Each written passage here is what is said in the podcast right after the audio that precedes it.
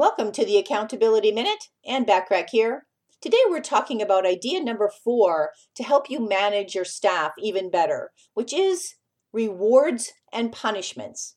The best tools you have in your arsenal for managing people are rewards and punishments. The fear of punishment and the aspiration of a reward are the foremost sources of motivation for most people.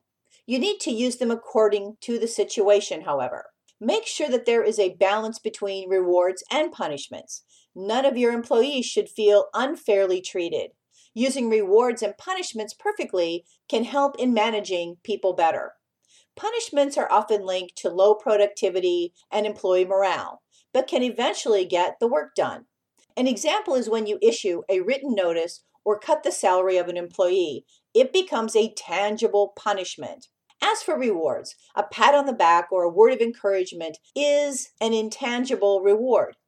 Giving someone a bonus, which can be money, a gift certificate, or a nice dinner for two, for example, is something as tangible. Tune in tomorrow for idea number five to help you manage your staff even better. In the meantime, remember to take advantage of all the complimentary business tips and tools when you join my free silver membership at accountabilitycoach.com. Thanks for listening.